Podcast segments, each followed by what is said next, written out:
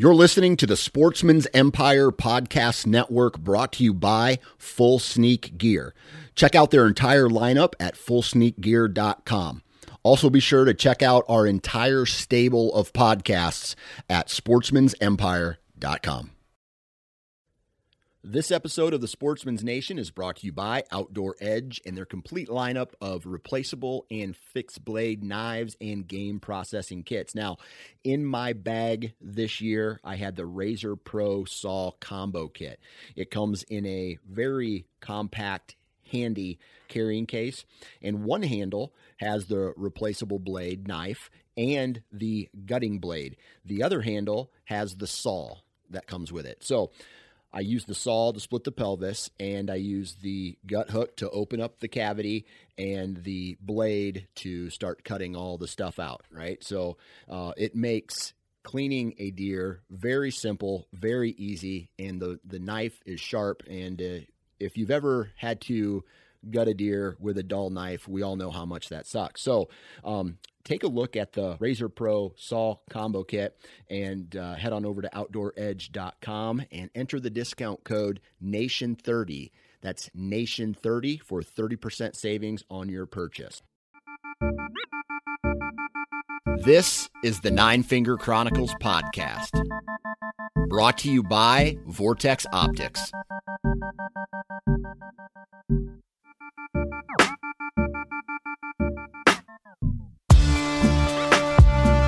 What's up, everybody? Hopefully, you guys have enjoyed this week. You're getting ready to enjoy a beautiful weekend wherever you're at with family or maybe by yourself in the turkey woods. I have exactly one week from today until my turkey season kicks off. And for the most part, I think it's only going to be three days. I'm pulling my daughter out of school on Friday, and me and her are to go on a little bit of a, a daddy daughter turkey hunt. Uh, I'm just going to focus on her doing what she wants. If she gets cold or she wants to move, we're going to move. No pressure. My goal is actually just to try to get a, a, a Tom to respond to us in the woods. And really, that's all I want. And maybe even a second level of that goal is to uh, have one close enough to see it strutting uh, and then the third goal would be to try to get one close enough to where I can shoot it. Um, she's just, she's eight years old, and I know there are some eight year olds who are big enough to hold a, a gun and shoot it. I feel like she's just a little too small quite yet uh, even on a on a tripod to uh, manage a firearm. So I think what I'm going to do is I'm just going to let her sit close to me. I'm going to uh, buy her some of those uh, like headphones that you can put over your ears so that the shotgun blast may not uh, um, may not hurt, I guess, or hurt her ears or damage her ears. But really, this whole weekend is just me and her. Um, I just another way to connect with one of my children is to get them outside and do something that I love, and hopefully, she'll be able to see my excitement and my passion for the outdoors, and uh, it might hook her and then she'll want to come with me to check trail cameras and to do all these other things outside. Uh, and uh, ultimately that's the goal is just to get her involved in my lifestyle. And uh, one of the benefits of that is if i am able to take one of the kids with me it's less stress at home. I can hunt more. I can hunt with my kids. And uh, i don't know. And that sounds like a win-win situation to me. So that's what's happening in my world. Um, this podcast today. I don't really know how to describe it, right? I mean, my analytics say that you guys love to listen to podcasts about big bucks and strategy and how to kill deer and and, and all the these amazing adventures in the backcountry. That's what my analytics says.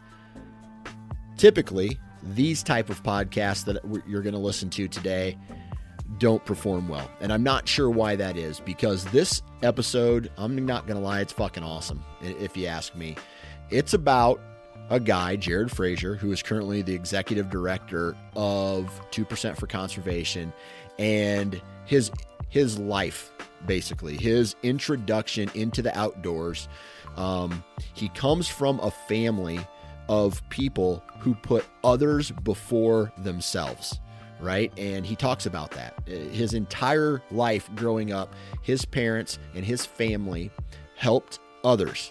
That was their main goal, basically just helping others. And they sacrificed the um, the the income with major jobs and and all that kind of stuff to do one thing, and that was help others. And that is kind of like the foundation for where he's kind of set the foundation uh, of where he's at today as the head of a conservation organization. And do me a favor and just listen to it. Right? It is it's there's a there's a message behind that this and that is people even if you're a one person can do great things uh, in in the outdoors, in the passion, and, and as you'll hear him say, um, it was his path was almost laid before him. All he had to do was walk down it. And uh, although sometimes it didn't seem like it, right when you know he leaves the home at 16 and and has to go move in with an old lady and like just some crazy stories along the way it it it he knew what he wanted to do and his parents helped build that um, kind of set that example with him. And uh, dude, I'm telling you right now, it's just a, an awesome story, an awesome episode. It's almost like a hunter profile, but way deeper than that. So hopefully you guys enjoy this. Um, I know I enjoyed this episode. I know that uh, poor planning on my part because this could have easily been a two-hour uh, a two-hour podcast. We sh- we cut it down to one, and uh, it's just a, a again a, a, really cool episode. But as always, we got to do a commercial real quick uh, before we get into the uh, podcast. We need to check check out uh, a couple commercials, and the first one is Lone Wolf. Uh, Lone Wolf portable tree stands. LoneWolfHuntingGear.com. I think no wait, that's not it. Lone Wolf. Yeah, Lone Wolf. Lone Wolf. What is it? I'm such a dumbass. It is lonewolfhuntingproducts.com. And 13 what is it like now 14 or 15 years i've been using these tree stands and four sticks and it's like a it's like an appendage for me to be honest with you it's it's a part of me i can walk in the woods i know how to use them i know where i need to be not in a straight tree but in any tree right? Uh, whether it's a, a, thin tree, whether it's a big tree, whether it's a, a gnarly tree, whether it leans to the left, leans to the right, I know how to get that tree stand up in that spot because I know deer movement works through this terrain in some way, shape, or form. And I don't need to be close enough I need to be in the right spot. And that's what Lone Wolf uh, hang ons and, and, sticks allows me to do. And I'm telling you right now, if you've never messed with one and you're hesitant about buying one, I tell you this two things. Number one, borrow one from a buddy and use it. It'll change your it'll it'll change your idea of mobile hunting. The second would be use the discount code, and that is 9FC21. 9FC21, and you're going to save $50 off of all orders over 200 bucks. So you buy a tree stand, it's basically 20% off. You uh, buy a set of sticks, it's 25% off, something around there.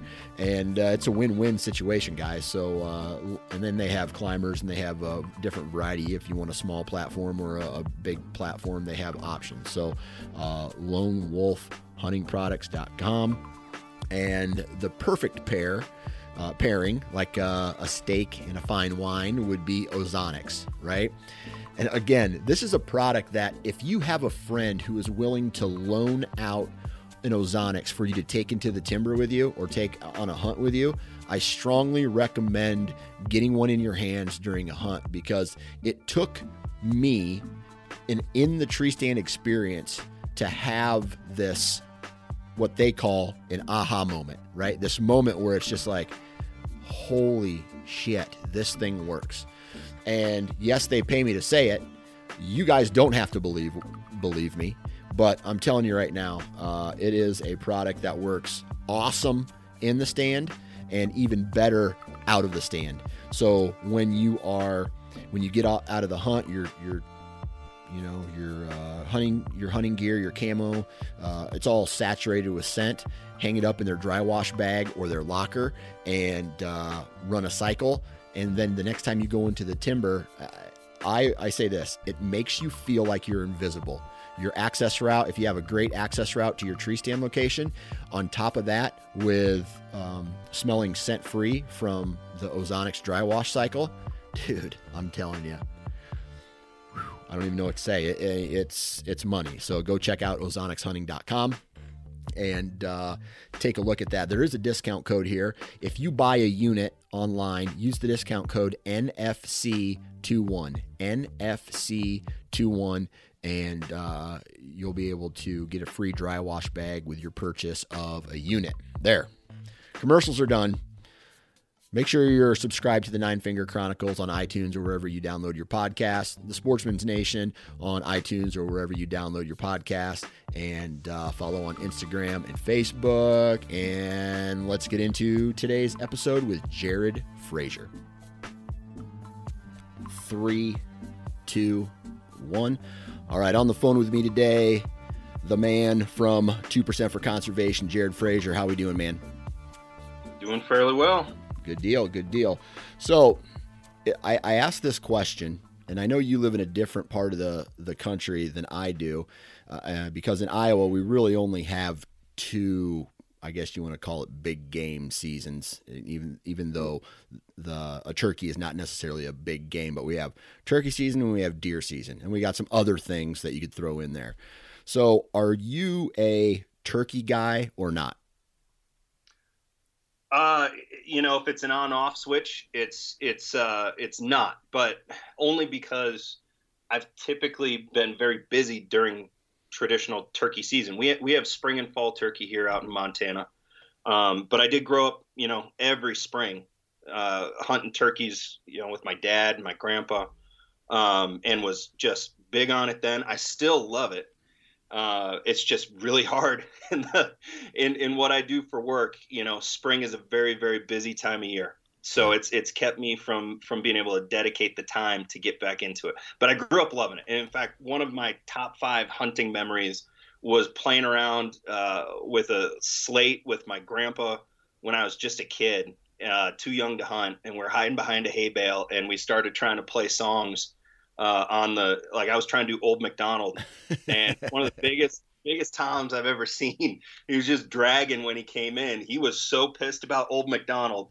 Uh, my grandpa got him, and it's it's still one of my most cherished memories. And anytime I get to see my grandpa when I travel back to Wisconsin, we end up shooting the shit about it.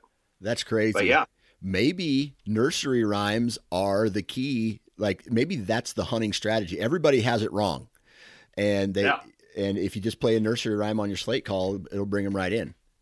Start with the little bunny foo foo, and right. you know, right. Once you get up to that old McDonald range, they're they're gonna be done. Just open the back of your truck and they'll jump right in. so you're from Wisconsin originally. Yeah. Okay. So did you come from that? Like when I think of Wisconsin, I think of a state that probably has I would I'll say top three hunting tradition states in at least the Midwest. Maybe not the South, but at least the Midwest. Uh, I just think a, a, deep hunting tradition. Did you come from that tradition? Oh yeah, oh yeah, uh, and and deep, uh, real deep. I mean, uh, people in in my uh, ancestry who were trappers and stuff by trade, and you know up in Canada, and eventually made their way down to the down to the states. And uh, as a kid, I mean, it it started when I was two months old, um, out ice fishing. My parents drug a hole or, or drilled a hole uh, about six inches deep and plopped me in it so that they could chase tip ups uh, unencumbered by it. So, you know, it started super early for me, and uh, there were, I mean, there were gaps in uh, my family. They have a five generation now, over hundred year old plumbing business in northern Wisconsin, okay. and and uh, so you know the business would take over from time to time, but there is a strong, strong outdoor heritage in the family. My dad was kind of taught, you know, by his dad, and his grandpa, but especially his uncle. Um, so my great uncle, and I was fortunate uh, to get instruction from all of them at different points. My great grandpa didn't die till I was 11, and I, the first muskie I ever saw get bonked with a with a trucker tire checker was by him when he was in his late 80s. So, um, you know, it was it, it, was everything that we did growing up. Um, ev- every hike was an education. Um, you know, bare ground tracking. Uh, where you can find grubs, you know, as parasites inside of stems of different uh, plants and stuff, and use them for fishing. Uh, how to cook all these different, you know, weird meats and stuff that nowadays it, it, it turns into a whole YouTube series when someone, you know, eats something that's not a traditional big game animal. Right. Uh, we were omnivores of the landscape, basically. So you were not only the hunter, but you were the gatherer as well. Yeah. Yeah. Yeah did we did a lot of that. Uh, blackberries, blueberries, uh, mushrooms.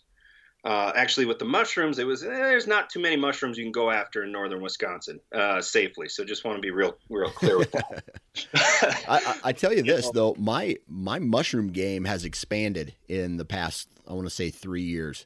You know, yeah. I've, I've expanded into the hen of the woods, the pheasant backs. You know, not just your typical morels and that's one thing that I'm a little jealous of because I I want I wish I had more time to actually not only hunt but do the the foraging side of it, identify plants that, that you could throw in a mm. salad or more mushrooms or berries or you know, yeah, all that landscape stuff. Yeah, it's it's uh, the term they use is the terroir. You know, you, you're eating everything that's that the food you eat you know the animals you eat they were they were eating to some respect and we did a lot of that um, and and I didn't realize that that was abnormal you know or or that I was really lucky mm-hmm. uh, to to have that kind of upbringing my dad for the most part was really around um, even though he would he was doing all kinds of things you know to to try to afford to to raise us I'm I'm the oldest of five um, and for many years, my parents were well below the poverty line because they were doing essentially charity work, working with kids and stuff. Uh, so he would he would trap, he would um, collect deer hides. He, he, was reselling deer hides. If you've never smelled the back of a truck filled with, and, and by that I mean like a U-Haul, uh, filled to the brim with untanned deer hides, that could be all different ages um, and quality. Uh, you, have you've, you've had a, a, a much easier life. yeah, um, yeah. Uh, we we learned all kinds of stuff. So it, it was deeply ingrained in me, but it didn't um, it didn't stick with me uh, for for my whole uh, life. Uh, yeah. There was a period from age 16 to 24 where I didn't hunt at all yeah, uh, which is a long time, you know, eight years. Um, but the reason was is I was moving around. Uh, I moved out when I was 16, and you know, living in other places. I didn't have a place to go, um, or I couldn't afford an out of state or out of country hunting license. So there was a long period where I might fish once or twice a year. Um, but that was also really formative to understand how the world was. Yeah. You know, outside of this tiny, tiny little fishbowl we call the hunting world, uh, that often can feel, you know, really big, but you know, anymore we realize just how small we are in comparison yeah. to, the, to the rest of the world. Yeah. So I want to ask this. You could this question because I, I, I think it's gonna give us a, a, deeper insight to actually who you are and why conservation is important to you. You mentioned that you're your folks were into this charitable lifestyle, right? Mm-hmm. Working for other people, um, and then basically doing whatever they could to survive with the main focus of you know giving back to other people. Um, yeah. What like what was that lifestyle like? What were they passionate about? What were they giving back to? So my mom was a missionary kid. Uh, she grew up in South America. Uh, my grandparents worked with the evangelical mission group uh, that that actually was a, another generation deep uh, with my great grandparents on that side. They they were some of the first U.S. Uh, missionaries in South America. Um, you know, around World War II and stuff. Uh, but that was kind of her background with it. With my dad, uh, he had had a pretty rough childhood and, and really rough teen life. Uh, so he wanted to work with teenagers uh, that were, you know, dealing with substance issues and, and dealing with abuse at home and a lot of the things uh, that had been a part of his community and, and life growing up. So when I was uh, age one to five, they were they were working with basically in a community, this tiny little town called Winter, Wisconsin. So I was I was born in in a in a town, you know, with with the same name of one of my favorite seasons. Um, and yes, it is cold there a lot, uh, but tiny, tiny town. And our house was always full of teenagers, just always full. Uh, and they were always feeding them, even though they hardly had enough money to take care of us. And so he was hunting and fishing, you know, as much as he could uh, to try to keep food in the house. And I have memories of kids coming over in the middle of the night, just bloodied, by their parents, you know, and, and this is from, again, pre age five. And I can still remember the looks on their faces. And uh, if their moms had also been beat up, you know, them coming over. Um, my dad was also an EMT at the time. So, you know, seeing, seeing a lot of those things was really formative for me on just, you know, you take care of people who can't take care of themselves. Yeah. That was, that was a big thing that wasn't told to me expressly, or at least I don't have memory of it, but it was shown to me um, ad ad nauseum. yeah, that must have been um, pretty. like, I have a couple memories in my life that just kind of are ingrained, like I mean, ironed into my uh, my brain that I'll never forget from an early like uh, an early age, uh, and I, I I must say like that kind of life, seeing those that kind of physical abuse must like just like really stuck with you. Oh yeah, yeah. Um, you know, I still have very vivid memory memories about it. Sometimes I have dreams about it still, um, but it, it definitely stuck with me. And and and then they moved from there uh, to southern Wisconsin for a bit, and they were working at a kids camp. So I, I got to spend all my time playing in the creeks, catching scuds, uh, you know, the little shrimp, uh, little freshwater shrimp and stuff, and yep. going after sculpin, the little, little, you know, uh, nasty looking rocket fish kind of things. Um, that's where I went on my first turkey hunts. That's where uh, shot my first squirrel and stuff. Um, you know, but in that case, we were, I was a kid living at a kids camp. Yeah. You know, uh, outdoors. So the archery equipment, I always had access to it. Um, you know the the climbing walls that were were being started and stuff had access to all of that. So it, it really was a wild childhood. I was also homeschooled yeah. uh, except for eighth and ninth grade. So uh, when we moved up to northern wisconsin uh, where my family is originally from uh, there you know the outdoors were my classroom in many many ways. Yeah.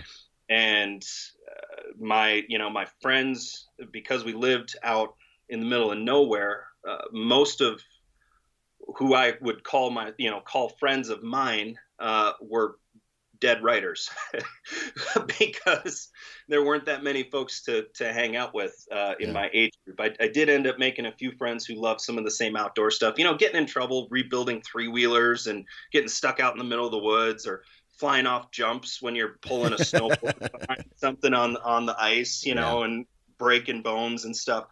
Um, you know, got all of that, but uh, that early early childhood of just seeing my you know by example my parents give and then diy their life so that they could give some more yeah. was just I, I can't put a figure on it for yeah. how important it was. So some people would look at that and say oh man that life has just like a, a big lack of stability. Did you ever feel like your life in some way was out of control or was that all you knew? Uh, it was all i knew. Um, when I when I became a teenager, that's when I started to notice it. But but by that point, uh, my dad had a you know big air quotes normal job. He was becoming a plumber, you know, going into the family trade and stuff. Yep. Um, and you know that whole season of life was kind of over. Uh, my two youngest siblings were born when we were up there in that transition uh, to a more normal, you know, have a mortgage kind of American lifestyle. Yep. Um, and I, I, that may have played a part into me, you know, wanting to move out and go get away from that rigidity of yeah. a nine to five. Yeah. Um, you know, I lived out of my car for a bit. I lived with a 65 year old widow.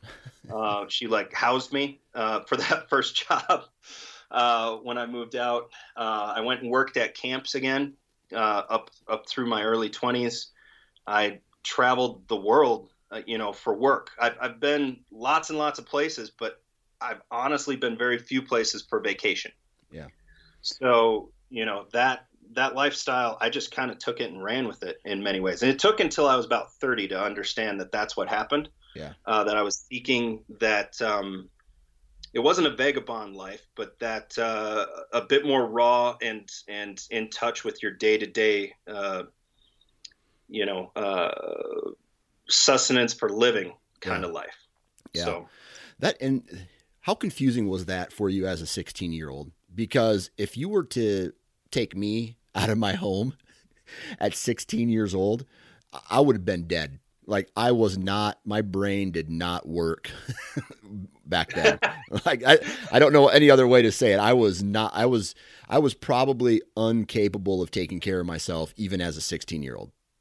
Well, and I had help. Um, It that first job, you know, out of the house, and it I, I turned 17 like a couple months later. Yeah. Um, but you know, that first job was working for a longtime family friend, um, and and it involved traveling all over the U.S. and Europe, uh, and a little bit of Canada. Um, so I did have you know some reins there, but my pay at the time was ninety two dollars every two weeks Jesus. um, because it was an internship technically. So you know, while I was living out of my car, I ended up moving out of the the widow's house because she had a cat I was allergic to, and she refused uh, another part of the house, and I was just dying. Um, the, the cat was older than me. The Yeah. cat was 18.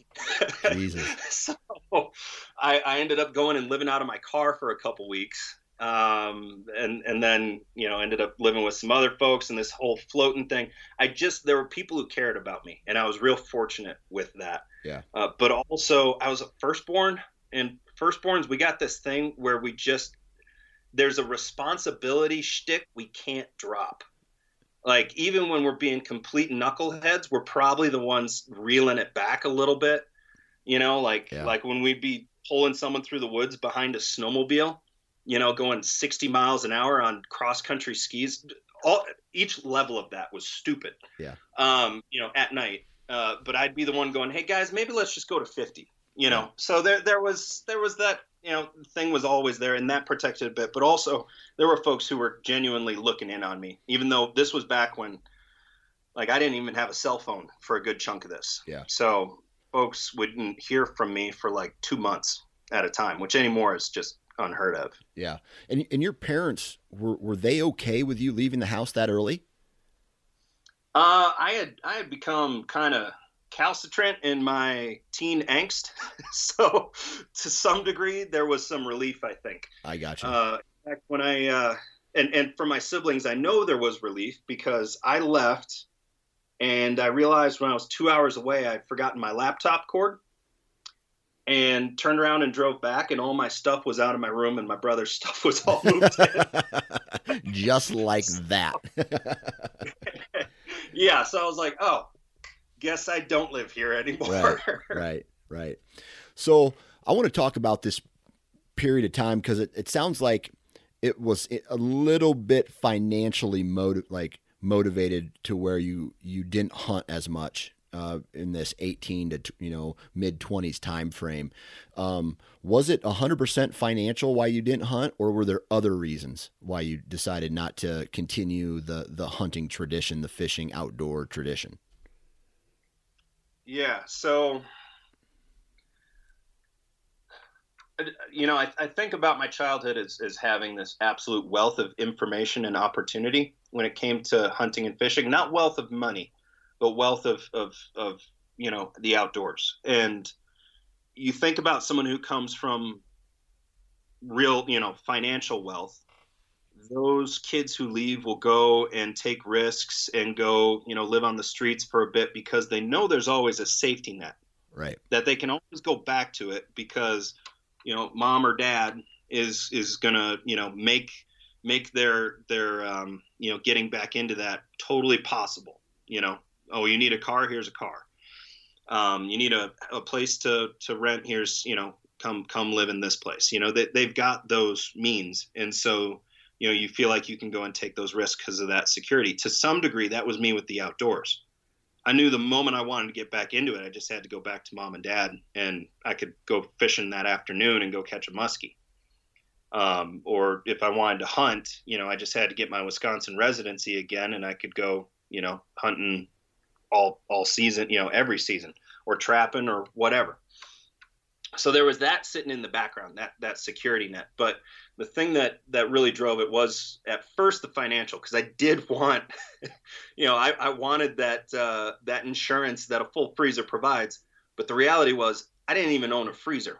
Yeah. You know, uh, what what would I do if I if I shot something or if I I got something? Now the skills did come, you know, come come to play for me from time to time. Someone would be like, "Hey, I road killed a deer. Here it is. What what should we do with it?"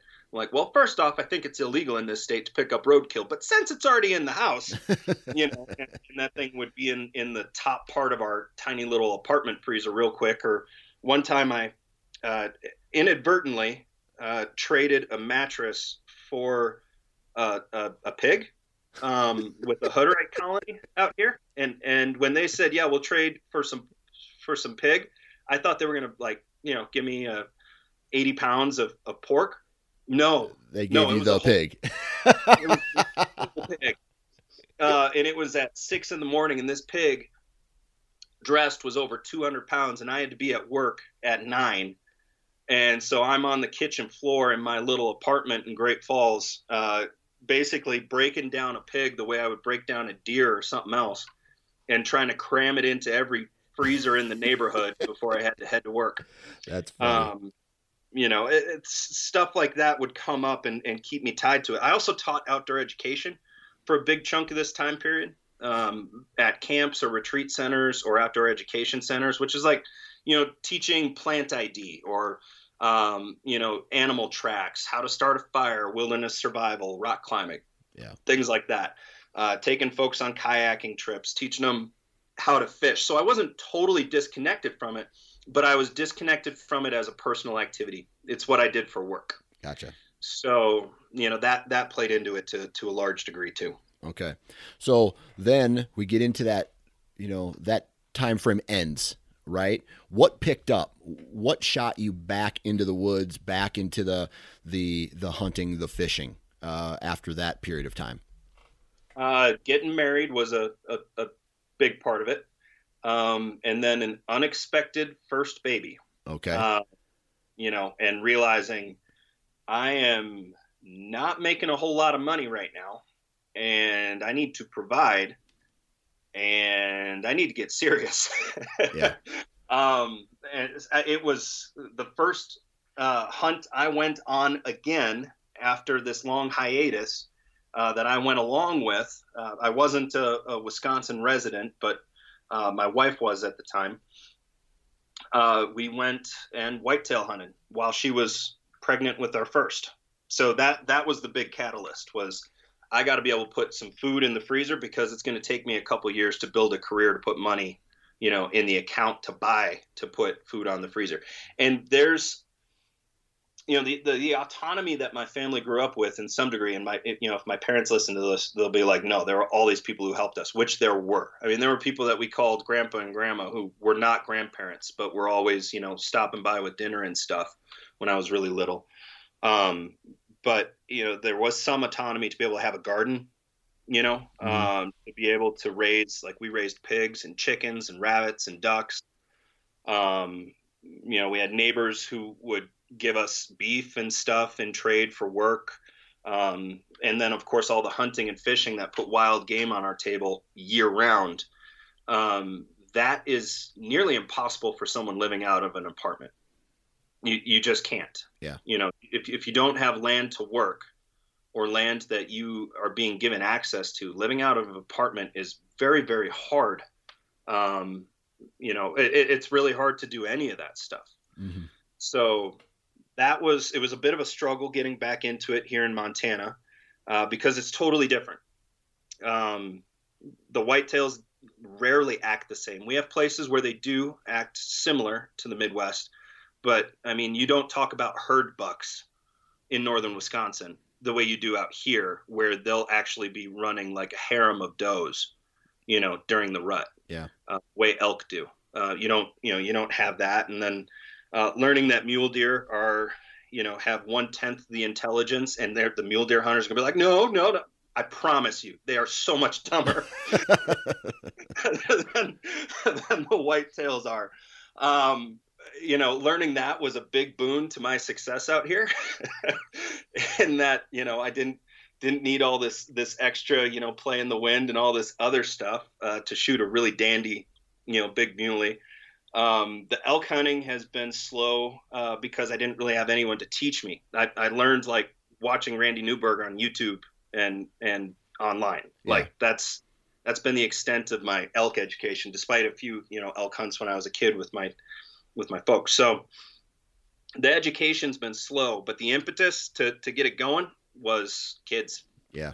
And and anymore when I meet other folks who started back up again, I, I hear that to be a similar thing for them. Yeah. So I want to kind of make one thing clear, right? A lot of people out there will will say things like, "Well, first and foremost, I hunt for the meat." But mm.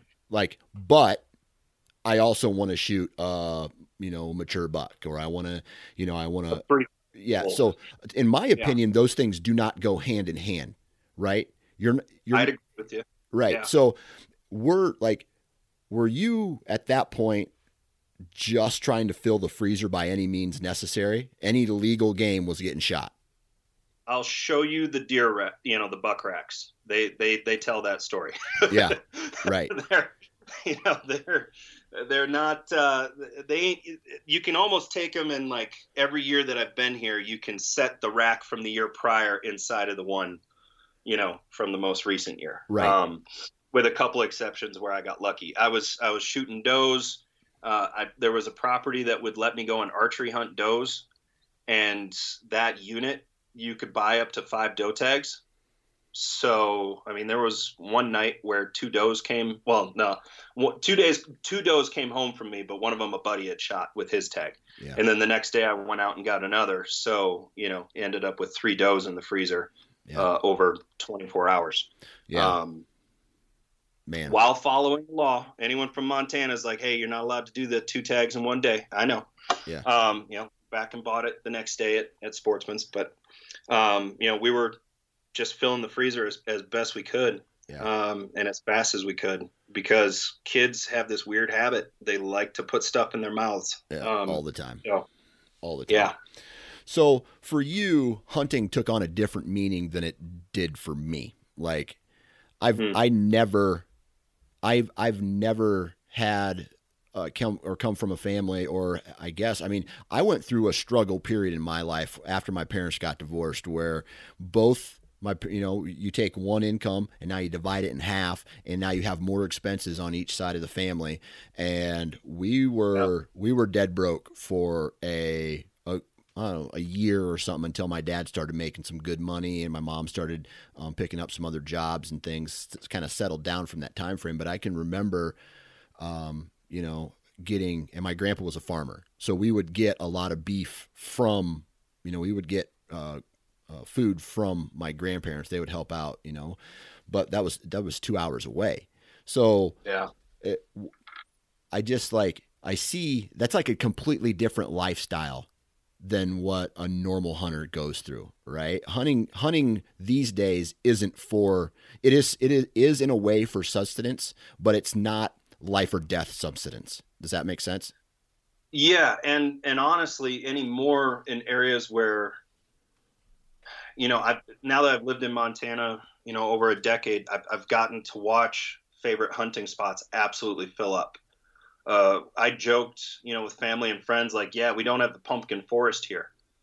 Uh, but now what we have is, yeah, the pumpkin forest plus every dirt road has vehicles on it all day long trying to road hunt, where that was not wasn't the case you know virtually everywhere in the state but now it, it, it, very much is so trying to do it affordably was a big thing that I've, I've been here for the transition for it's a lot harder to do it cheaply out here because you if you calculate all the gas you spend yeah. driving from one end of the state or the other or um, you know all the all the time that you spend in the back country and all the food that you're eating back there and all the fuel you're burning up back there with your camp stoves and all the you know all these things they add up and you calculate that versus you know hitting hitting the the discount meat section at the grocery store. Because again if you're doing this you know to be fiscally uh, conservative with your with your food purchases you're going to be hitting the discount meat section. Yeah. Um, you know they the hunt hunting's way more expensive yeah. uh, in in many ways. So unless you have figured out a way to do it cheaply um, you're not sustenance hunting here yeah uh, you know like like we were even a decade ago. Yeah, I, I want to take a, a side step out from this conversation and, and go into something that you just said about lots of you know spots are filling up right? Uh, lots of other hunters are in the picture now that potentially weren't. Is that because there's more, you know, like the trend everybody is hearing about is hunt the decline in hunters, right?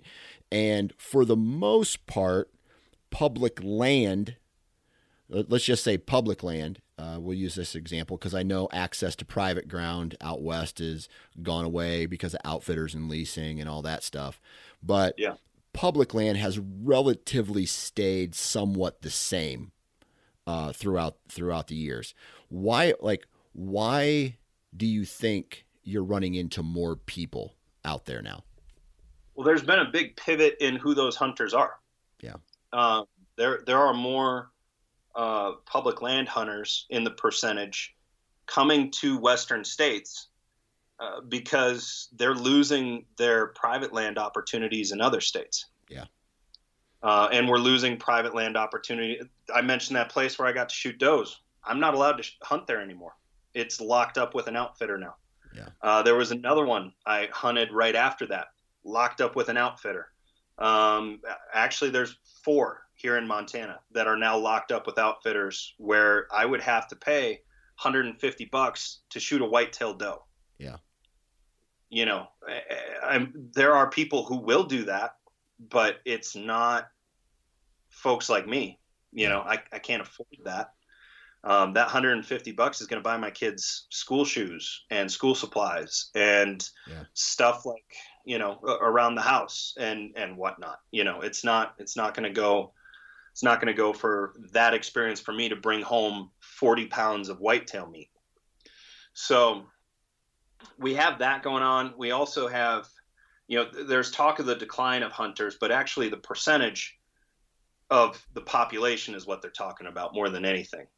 Um, and in some states hunter recruitment is up. Like in montana hunter recruitment is way up way way up, which is which is a good thing. Um, personally, I, I, want more folks involved in it, especially folks who have traditionally been outside of hunting. I would love to see them be involved, uh, and that's why I teach hunters ed. I'm a hunters ed instructor, have been for let me check my little card here uh, since 2015. Um, so you know, it's it's a big part of who I am. I used to teach outdoor ed, especially. Uh, I love teaching places uh, or at places where the majority of the students were coming from inner city. You know, uh, showing people stars for the first time, um, showing people, you know, what a mud minnow looks like, or you know, the different crustaceans and what they mean for the landscape and the rivers and stuff, and learning how to track deer, showing them all of that. Still love doing that. Um, what we have is a lack of habitat or lack of quality habitat anymore.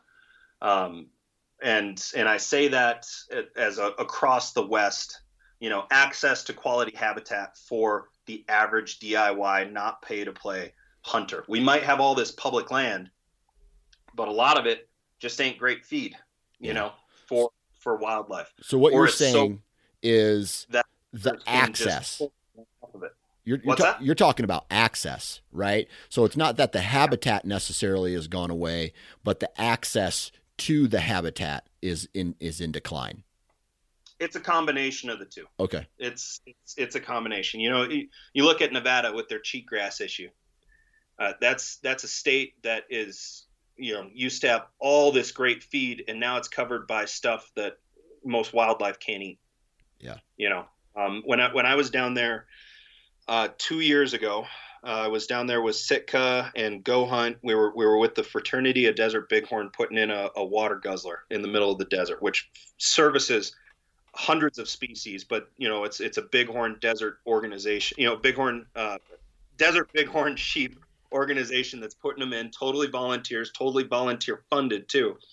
Um, you know, we're putting this guzzler in, and I got to meet one of the first guys who started the organization way back in the day when they were bootlegging uh, guzzlers in under the cover of night, you know, losing mules on these three day long pack trips into the desert to put in these guzzlers.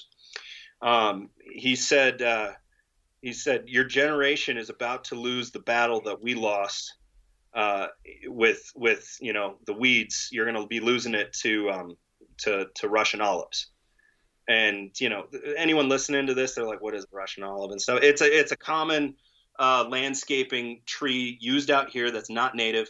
Um, if you've ever eaten a deer that ate a Russian olive, you know that deer was being poisoned. um, uh, but they, with cheatgrass in Nevada, they've lost all this habitat. That state is mostly public land, uh, but a lot of it just is not huntable the way it was, either between the cheatgrass or all the feral horses. You know, Yeah. just pushing everything.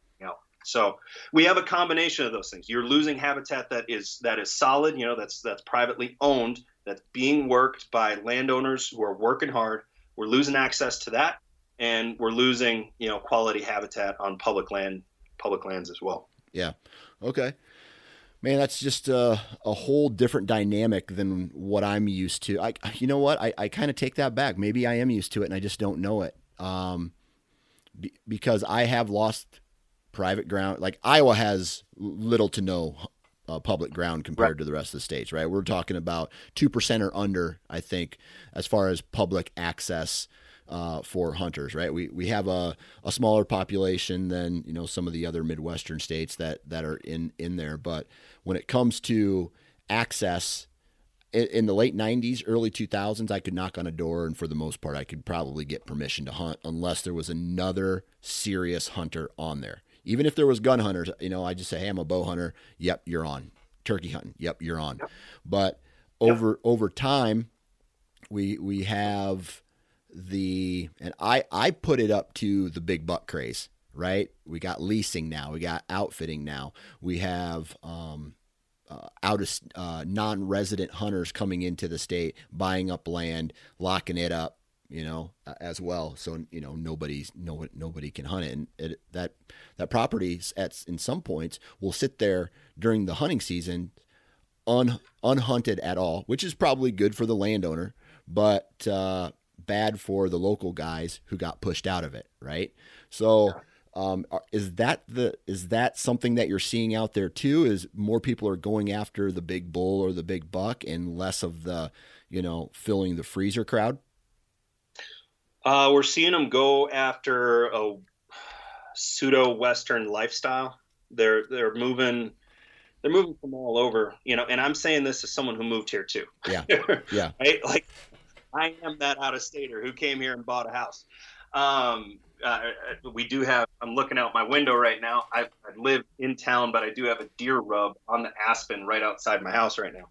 Um, and stepped in, you know, some deer shit while I was playing catch with my dog in the backyard. But uh, I, I ain't hunting them here. Um, we have that, uh, but we also have, you know, we, we, we do have programs. There there are solutions that have been put into place here in Montana to try to help the hunter. Uh, we have things called the block management program, where a private landowner they get a kickback from the state for providing access to public hunters to their property. And there's lots of different rules that the private landowner can put in. They can dictate uh, what species you can hunt. They can dictate what parts of the season can be open, uh, when and where firearms are allowed, if if if at all, on their property. Um, all kinds of things. So we have this awesome program but we also have a big, big, big economic driver in the whole leasing program and the Yeah. the ranch real estate. And so there's there's actually a group they're called uh, United Property Owners of Montana, which look at their board or who their people are. A lot of them don't even live here. Um, but they fund trying to shut that thing down because they want to be leasing and they want larger and larger tracts of land for leasing. Yeah. Um, they also, you know, want to bring back the private ownership of wildlife. So if wildlife's on your property, you do all the management decisions for it, not The fish and game or biologists or anyone else. And they're actively going after it. So they, I mean, they'll actively go after people in the block management program. I've been at, at ranchers' homes, a few of them that I hunt every year, and, and they said, yep, they came around this this year again and told me it'd be really worth my while if I got out of block management. Yeah. So we've got some of that thug stuff going on too Yeah. um, on this, and you know they've got they've got billboards up all over the state, and they make it sound really wholesome what they're doing, what they're about. But the reality is is they they want to privatize hunting and and really capitalize off of something that's become much more popular Yeah. over the last 50 years. We might have hunter decline, but I mean, who'd have thought we'd have hunting shows on major networks the way we do now, right. right? Yep. So, Yep, and that's crazy because I um I talked to a guy who you know I met him at a gas station and I had a doe. This was several years ago. I had a doe in the back of my uh, back of my truck, and uh, he noticed it, and I said. Uh, the guy goes, "Oh, you shot a doe with your bow?" I'm like, "Yeah, I was getting gas," and he's like, uh, "Yeah, I used to hunt over there at that farm. There was, pro-, and it, I was like, "Oh, you used to hunt on that before they because uh, a well-known group of people um, used to hunt, like hunt they they hunt there and it's owned by a, a, a really rich guy who's an out-of-stater or whatever and um, he's like yeah before they bought it there was probably 20 plus 30 people who used to hunt there. They they bought it. They kicked everybody out. Now you have all these people looking for other places to hunt. And you know some of those people just kind of hung it up called it quits. And he, so he was he was talking to me about that and uh, man it was uh, that that would suck. And I and I've been a part of it. However I've been motivated to go and find new places to hunt. I've, I've never I've I've never wanted to hang it up. But but for every person that I talk to who lives out west it just seems like there's so many more there's so many layers to this public private hunting out there. You're always running into someone who doesn't want you on you know even near their property. I ran into a little bit of that myself uh, when i was when i was hunting out west and it just seems like the water is starting to get more muddy and more muddy and more muddy and more like money and greed is starting to stir into the mix and uh, like I'm trying to get as much hunt, western hunting done as I possibly can so that I you know, until my knees explode right and then I can't do it anymore so yeah it, it, it's just gnarly out there Now, thankfully, we do have, I mean, an obscene amount of public land out here. Right. And, and a big part of it is how physically capable you are. Um, but even that's, you know, being degraded. I, I work on multiple wildlife organization boards. So I'm, I'm privy to, and fortunate for this, privy to a lot of research right? on the effect of you know when we allow motorized vehicles into hunting areas. And there are guys who go no you say this but i get one every year you're lucky. Yeah. because because the data says most of the time most of the time that is not the case. You know they're pushing wildlife around. I've been on so many hunts where i've watched you know illegal uh, four-wheelers driving in and just this elk herd i've been on for a couple days gets pushed onto private yeah. You know um, with the exception of last year i have witnessed that every year on multiple parcels of land only once have i had wolves mess up my hunt. But i have had uh, illegal uh, driving around mess up my hunt. Oh i take that back. Last year it happened on a mule deer hunt. Uh, guys were driving down a road that they weren't supposed to be driving down and pushed the pushed the herd before we could get in the stock. So Yeah. yeah i'm run, i'm batting a thousand on that one so you know we've we've got we've got so many layers to it and and that's why it's just so important in my opinion for folks to get engaged and Yeah. start learning don't don't get into the it's it's it feels good because when you when you say it's a two-sided thing you know it's this or it's that you feel good because it gives you somewhere to stand and then you can fight in the comments section on online forums or facebook or something like that and think you're doing something the reality is it's a multifaceted thing and it changes even within regions of a state. The issues going on here in the Bozeman area with hunting and opportunity and wildlife and all of that are wildly different from where I hunt different parts of my year across the state. And in each of those spots, if the community is engaged, it tends to get taken care of and the hunting tends to improve. But if the community is disengaged, then it kind of goes to lowest common denominator fighting. And, you know, hunters lose. We just lose. We're, we're not that big of an economic driver compared to the other things at play. Right. Yeah. Yeah, that's crazy, man. So that's kind of a, a side conversation that we just kind of had. I want to I want to take a, a, hard pivot now and get back to you, right? So, um, now you you you went into this uh, kind of a brown it's down type of uh, part in your life, fill the freezer, feed the family type deal. Um, are you still in? The fill the freezer, feed the family over the brown it's down. That's something we used to say about fibs when I lived in Wisconsin, but not not the fibs, uh, but you know their style of hunting. right, right. So, are you still like? Do you personally still like is your top and only priority to fill the freezer or have you kind of taken a, a little bit of step out of that and maybe you're kind of going after bucks or bulls or you know trying to do that that uh, uh, mature buck thing or whatever. The amount of time i have to hunt really removes that going after only the the mature buck. Yeah. Um last year for myself and I'm not counting the the mountain goat call down in Wyoming because that was a wildly different, once in a lifetime, weird activity, volunteer activity for conservation. But um, the the days I got to hunt for myself last year were two total. Damn. Uh, well, I take that back. I tried a little bear hunting in the spring for uh, 48 hours. Um, so uh, I, I, just didn't have time. I, you know, I've got two kids. They have school stuff in the fall. Um, you know, they're not in sports, but they've got enough stuff that I need to be around during the week. And yeah. um, I'm running an organization that will turn five here next month, and it is running like it's 10 years old. So, you know, with the staff of one that's two years old. so, you know, I, I'm working 60 hour weeks typically um, and and just have a lot of other things. The hunting part of it, I was talking with my dad about this the other day. We were we were joking about it just last week. Um, the act of hunting itself has never been a driver for me. Yeah. Ever. Um, it. I mean, there's parts of it that I enjoy, but those parts of it can be done independently from hunting. Um, so you know at no point in my life has getting the biggest animal been yeah. uh, a, a, deciding factor.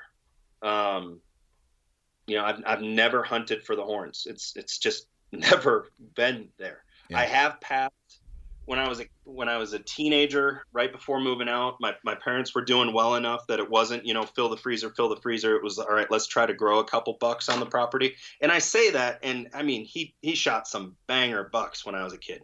He's got some racks that are just he's never had them scored and stuff, but damn.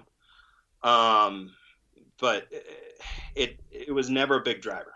So now to have it become one is much less of a thing. What's what's more interesting to me and a much more interesting pursuit is helping grow those animals. Yeah. On a, on a landscape scale. So not grow one buck on a property, but try to have better habitat across an entire region for all the bucks and all the wildlife in that property. That's where my drivers are more than anything. And I, I don't see that really changing. Yeah. Um, you know, and and I say that having been fortunate to be on some absolutely monster animal hunts. Yeah. Um, and seeing the reactions, you know, from buddies and family members when they do take that once in a lifetime animal. Um, and I do have, you know, in my in my house, I've got antlers on the wall and stuff, but was it was more right place, right time than you know me pursuing a buck I named or something like that. Yeah, yeah, and that's something that I I I'm always interested in the evolution of a specific hunter. Right? We talk about the uh, the guy who only, you know he'll go out and he just wants to shoot a deer. He doesn't care what it is. He's going to shoot it. And then he's like, okay, well now I need to make this maybe a little bit harder. Maybe I only I want to shoot a buck and then it goes from a buck to a big a bigger antlered buck. Then it goes from a big antlered buck to the the the one deer. Right, I, I have one deer on my hit list. That's the deer I want to kill. And then it goes from that to maybe this guy is older now, and then he gets uh, some land and then he's now interested in the habitat management, keeping a buck on his property, um, you know, making the carrying weight of a property higher, a higher deer population or whatever. And then it becomes almost to this point where they don't even care if they hunt anymore. All they really uh, do now is enjoy hunting with others and getting their children or their grandchildren uh, behind the bow or the gun and and and teaching them. And it's uh, it's an evolution that I find really interested uh, interesting in, and uh, I'm I'm I'm not sure what point I am in right now. I think I'm still in like for me, my kids are somewhat young. It's an education, but at the same time, it is I'm still like gun ho about trying to kill like the top tier bucks on the property. You know what I mean? Yeah. Uh, so my, you know, it's all it's always going to be a blend you know, I, I, think of my my grandpa. It was only eight or so years ago.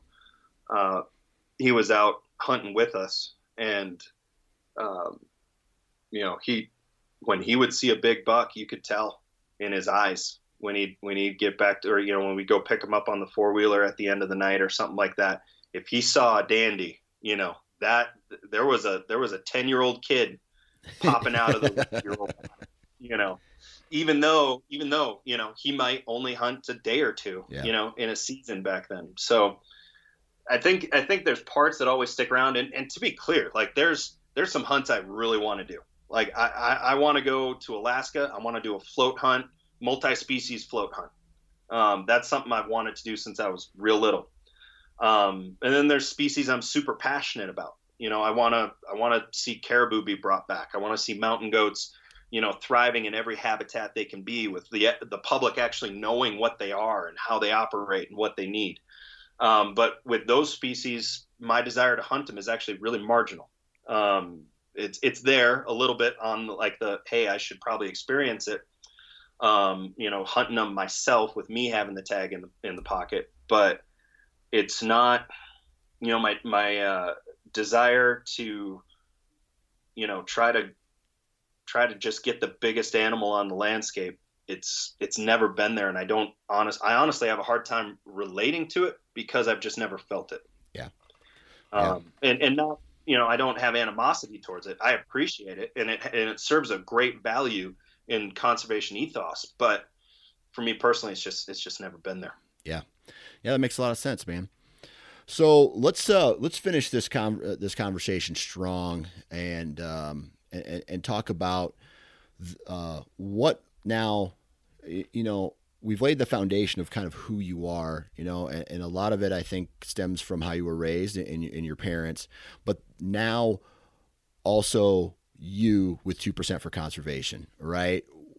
Where all of a sudden did you go from, hey, I want to, I don't want to help kids in a camp anymore. I want to, I want to do something on a bigger scale and I want to do this 2% for conservation thing.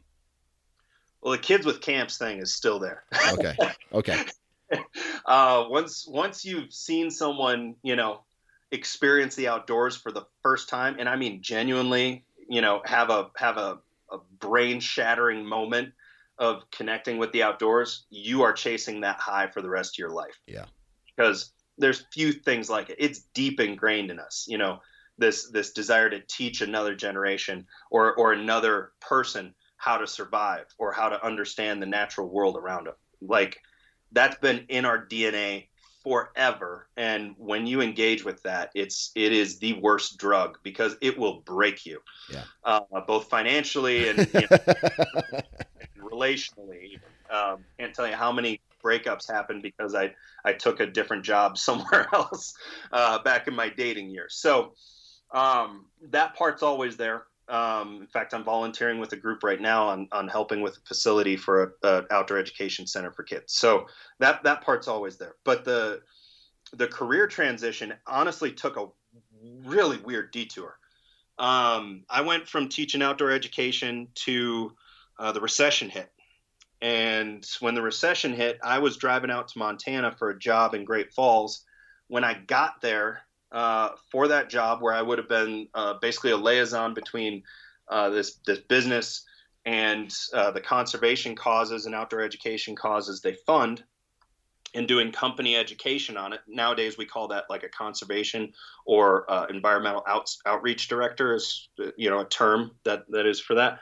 Well, when I showed up out here, uh, that entire management team had been let go and had been replaced by a new team. Because again, recession, they had no idea who I was, and I had quit my job, left everything, you know, and now I was out here. So I was I worked at a mattress store, you know. Um, I did the thing that a lot of millennials did when the recession hit. You just found work where you could. Um, ended up teaching a bit more outdoor ed again for a, a private uh, golf club network, and and by that I mean it's this is like Wayne Gretzky and his family were some of the people we worked with, and you know you can name drop all day from a place like that.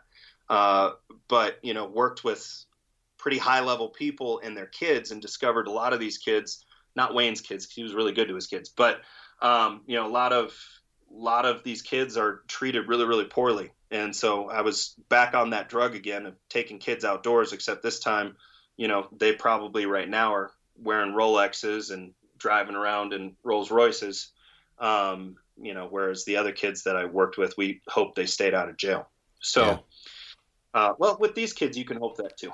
In some of the uh, went from that to we were living in the Bozeman area, and they wanted to keep moving us all the time, and we had just had our first and we just decided to stay here. Uh, that we weren't we weren't going to leave uh, with the job. So I started working landscaping. Um, I worked uh, with my family's business for a bit remotely. Uh, started working with a lot of um, home industry, home industry, so like plumbing, electrical, HVAC uh, businesses, and my family's set a network of friends doing a lot of their online stuff for them, their marketing, their coding, I taught myself how to code. Well, learned on the YouTubes and a couple other places how to code uh, during that time and do design, and ended up having my own design company uh, going into 2013. And it was in the fall of 2017 that I was approached uh, by Newberg to Randy Newberg to go do an interview, and I thought it was for a design role within two percent. I had heard about two percent. I had signed up for two percent uh, that that follow or that previous summer, but that was because I just loved working with outdoor stuff. I had started teaching outdoors ed, like or, not sorry, hunters ed, like I had said. Um, and I had started signing up for different conservation groups and volunteering on their boards. And what got me to do that was seeing hunting opportunities degraded and angling opportunities just going away.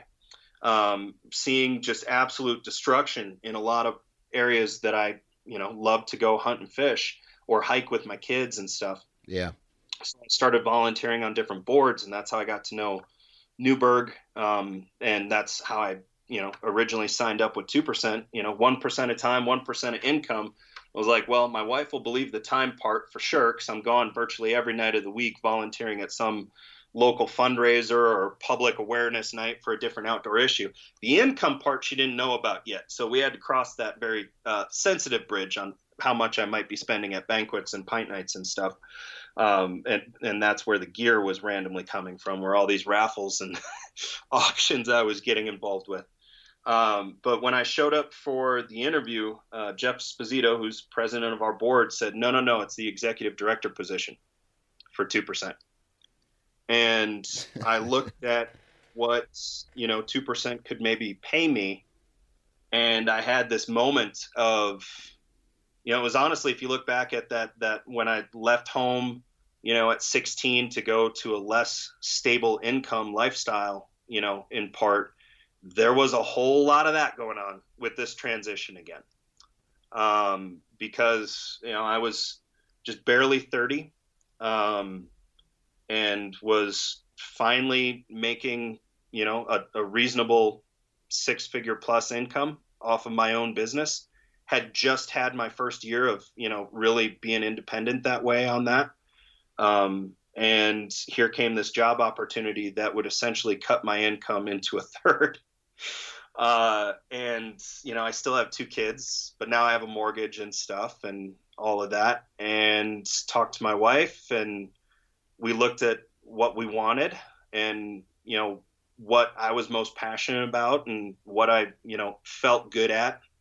Um, you know, despite having a successful business, it doesn't mean that you're happy doing what you're doing.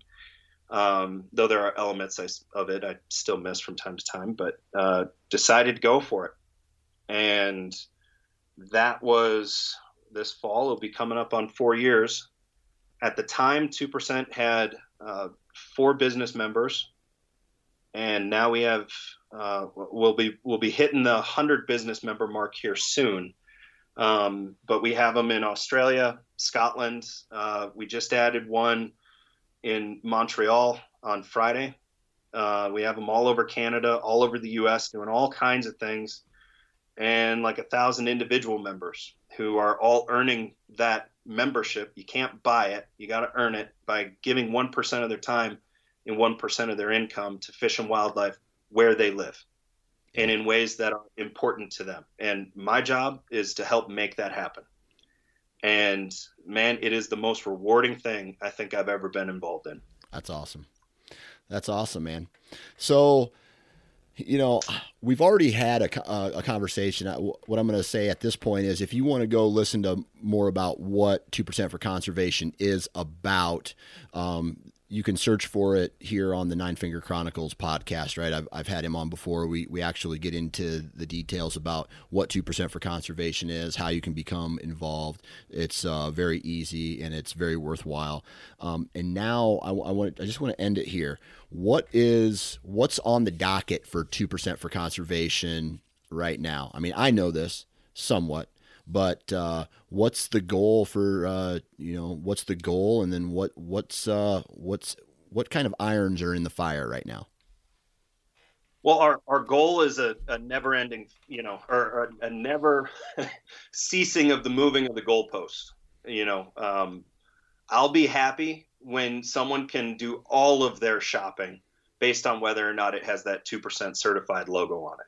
No matter what store they're going to, shopping online or otherwise, uh, or what the product or service is. I want everyone to be able to choose their repair guy based on whether or not he's the 2% certified repair guy in their community, or choose from a multiple 2% certified repair guys in their community, or what beer they drink. Uh, as it is right now, we have uh, we're up to seven. It's about to be nine uh, certified coffee brands. So if you're not drinking two percent certified coffee, what you doing?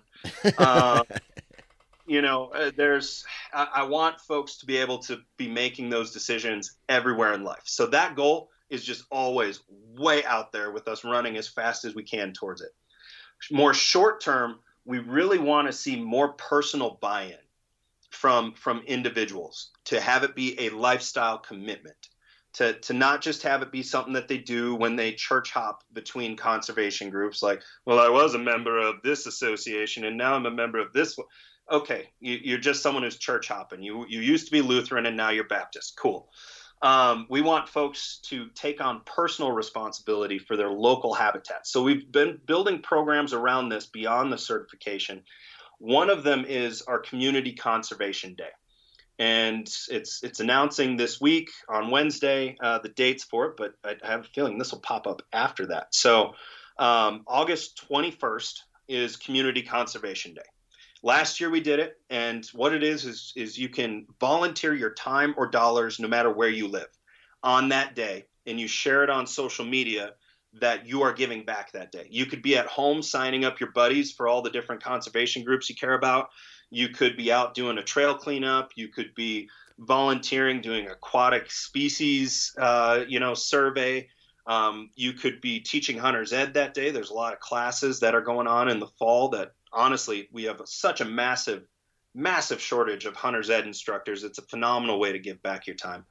Um, there's all these ways you could give back, and we'll be sourcing all these on our website. So if someone has an idea for doing a project and they're like, I'm going to put one on in my neighborhood, I'd love to have folks join me, or I'm doing it with this group on this day, it's sponsored by these folks, we're going to put that on a map on our website. And folks can click through, and it's going to be pretty sparse as we're, you know, just getting it off the ground. Don't expect like 50 up there right away. Uh, but folks can submit them right there. We'll add them to the map and we'll do plugs for your event leading up to it so that on this day, August 21st, we have hundreds or thousands of conservationists giving back where they live anywhere in the world. And if you're still in lockdown somewhere, you could totally do it just from you, you could be a keyboard warrior that day, you know, posting about the conservation causes you care about the most or the habitat issues or you know writing you could have a letter writing party or something like that for writing to your local lawmakers about wildlife issues lots of ways and and we'll be helping provide more things for that awesome. we also um, you know to get conservation more in the mind of the general public one thing we launched uh, some years back now back in 2018 was our conservation media award which is an award that now has three categories it has film and photo uh, it has audio and written, and then it has a student category. But it's a media award to elevate media that talks about wildlife conservation. Not just, you know, whack 'em and stack 'em, not just here's another product and here's why I love this product for my hunting, but actual content built around conservation issues and causes and stuff. And our winners thus far on the film front have they've they've all been Bozeman. Um, so that's that's uh, even though the voting is all done by out of staters, that still happened. Um, we, we have Jason Matzinger, Steven Rinella, and Randy Newberg have won it the last three years. But last year, Shane Mahoney won uh, the audio written category. Nice. And what we do with all this media is then we host it on our site so people can come and check that out and and check out you know this awesome stuff, telling stories about wildlife, uh, where that's often laid you know set aside or left behind. Yeah. So those are our two big things going on this summer: the Media Award and the Community Conservation Day. We'd love folks to get involved with either. Awesome. Well, Mr. Frazier, man, I, I, really appreciate your time today. Thank you for uh, doing what you do with 2%. Thanks for coming on the podcast and BSing with me. And uh, I guess we'll be in touch. Yeah, man. Sounds good. Thank you for having me on. Well, ladies and gentlemen, I hope you guys enjoyed that episode. I sure as shit enjoyed recording it. And um, man, just I'll tell you what, a guy who's dedicating his life for conservation, period. I mean, I'll tell you right now, I'm on the board of directors. The guy is not making a shit ton of money. He is giving back, right? He is working a ton of hours in order to make this uh, conservation organization work. He is working with everybody, everybody, every other conservation organization, deer, turkey, uh, elk, uh, waterfowl, grass, pollinators, whatever, he is in communication with these people. And it's a big deal. It is a big deal what he's doing and what this 2% for conservation uh, is doing. And even some of the other people that work for that, uh, for that organization, they're, they're, they're, they're doing it right. So, uh, there's that. Uh, and I really do strongly suggest that everybody here take a look at the um, take a look at the the the two percent, you know, the one percent of your time, one percent of your income. Uh, and if this is something right for you, one one one way that you can do this is go to fishandwildlife.org, check it out, and I strongly recommend doing it. Uh, the Sportsman's Nation is a two percent for uh, conservation certified company, and it's just it's just basically worked into our budget where I'm giving one percent of our revenue to the uh, to the conser- uh, to the organization or to a conservation effort, and uh, that counts at that counts for my uh, for my certification. So take a look into it. And other than that, man, I really appreciate all of you. Good vibes in, good vibes out, and uh, we'll talk to you next time.